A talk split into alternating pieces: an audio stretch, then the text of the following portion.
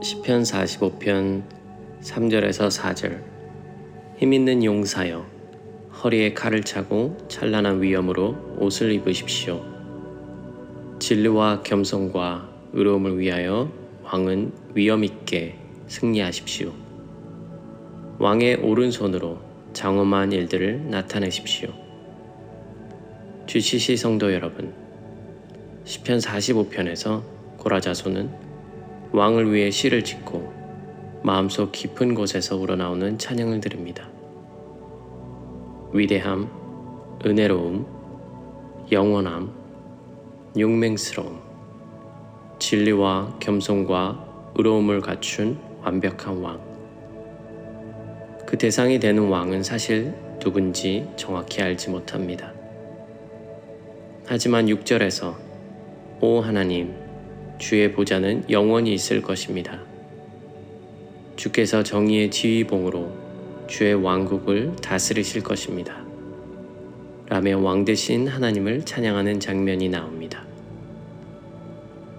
이로 미루어 보아 더 큰 의미에서 이 모든 것을 갖춘 완벽한 왕은 하나님이 아니실까 짐작해 봅니다. 저자의 찬양을 들으며 우리가 하나님을 왕으로서 얼마나 순수하게 대하는지 돌아보게 됩니다. 철저한 이해 관계 속에서 나의 문제 또는 가족의 문제를 해결해 주는 매우 개인적이고 작은 하나님으로 온 우주의 왕을 대하고 있지 않은지 돌아봅니다. 말씀으로 빛과 어두움, 온 우주의 별들과 상상을 넘어서는 여러 은하계를 만드신 창조의 왕. 말씀으로 이 땅 가운데 식물과 동물들, 아직도 미지에 둘러싸여 있는 높은 산과 깊은 바다를 지으신 위대하신 왕. 자신의 형상을 닮은 사람을 지으시고 생기를 불어넣으신 모든 생명의 주인 되신 왕. 사랑과 긍휼로 가득하셔서 자신의 아들까지도 우리를 위해 내주신 섬김과 헌신의 왕. 성령으로 전 세계에 흩어진 하나님의 교회와 모든 성도들의 영혼을 다스리시는 우리의 왕. 우리 하나님의 왕 되심을 찬양하고 싶습니다. 출근길에 버스를 기다린 적이 있습니다. 사방은 건물에 둘러싸여 있고 잘 차려입은 직장인들은 빠른 발걸음으로 분주히 목적지를 향해 걸었습니다. 도로에는 분주한 승용차, 택시, 버스로 가득했습니다.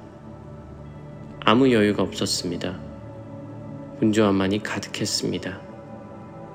그러다가 문득 높은 건물 위로 하늘을 보았습니다. 그 하늘에서 눈을 뗄 수가 없었습니다. 숨을 쉴 수가 있었습니다. 하나님께서 함께 하신다는 확신이 제 마음에 깊게 퍼졌습니다. 마음의 중심을 찾을 수 있었습니다. 아직도 15년 전의 그 순간을 기억합니다.